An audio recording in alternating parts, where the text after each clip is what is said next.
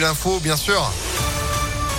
8h31, Johan Paravi, bonjour. Bonjour Phil, bonjour à tous. À la une, on ne peut plus continuer comme ça. Le cri d'alerte des salariés de l'établissement français du sang, ils sont en grève cette semaine à l'appel de plusieurs syndicats déjà mobilisés l'année dernière. Ils s'estiment oubliés du Ségur de la santé. Cet été, le ministère a autorisé une hausse des salaires pour les infirmiers et les techniciens de laboratoire, mais pas pour les autres professionnels du secteur que sont les chauffeurs, les secrétaires ou encore les biologistes. Insuffisant et inacceptable pour Annick Van déléguée régionale force ouvrière à l'établissement français du sang.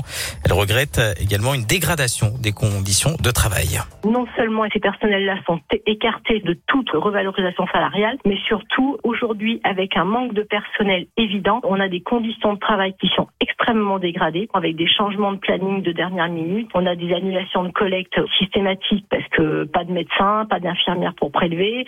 Et là, euh, on a quand même des appels aux dons qui ont été faits parce que nos stocks de sang sont bas. Donc on ne garde pas du personnel, on a du personnel qui s'en va et qui s'en va après 20, euh, 30 années d'ancienneté à l'EFS. Et ça, c'est dramatique. Donc il y a quand même une incompréhension face à cette attitude du gouvernement de ne pas écouter ce cri d'alarme des salariés de l'EFS.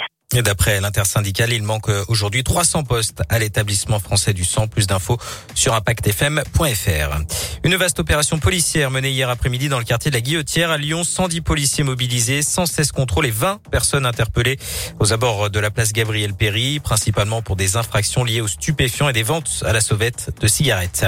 8 mois de prison avec sursis pour un membre des Dalton, ce groupe de rap connu pour ses rodéos urbains à Lyon.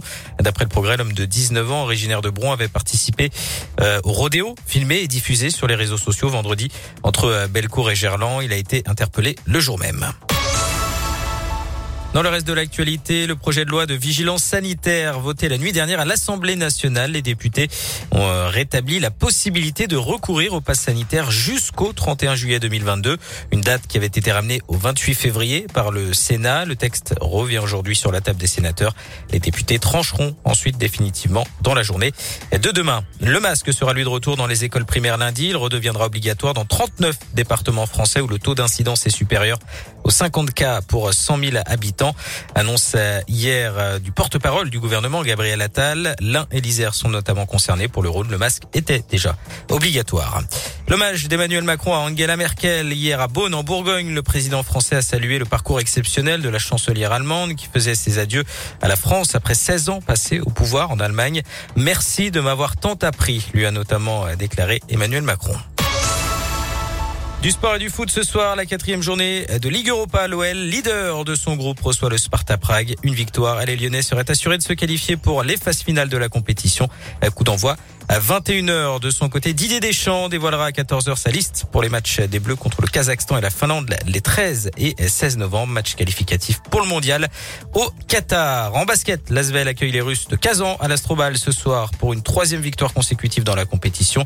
Début de la rencontre à 21h. Et puis Phil, on termine avec une info qui va vous rappeler des souvenirs avec le grand retour d'Adibou. Le jeu ah, PC. Oui, eh oui, c'était un truc éducatif sur PC. Exactement. On hmm. pouvait, euh, par exemple, apprendre sur le thème de la nature, des langues, des sciences. Ça a bercé euh, l'enfance de nombreuses personnes nées au début des années 90, et j'en fais partie d'ailleurs. Bah ouais, enfin, un, peu, un peu plus grand quand même. Hein. Oh. Bah si t'es né au milieu des années, enfin au début 90, début à, début, justement, si c'était début 90, t'avais genre 0, 1 an. Donc euh, non, c'était un peu plus tard quand même. Ah oui, mais bon, c'est pour les 4-7 ans. Ouais. 4-7 ans. Ouais. Ça. En tout cas, je l'ai utilisé. C'était ça le ouais, voilà. L'ambiance d'Adibou. Et en tout cas, dix ans après sa disparition, le petit extraterrestre va faire son grand retour. C'est ce qu'a annoncé Ubisoft, euh, le géant français du, du, secteur du jeu vidéo.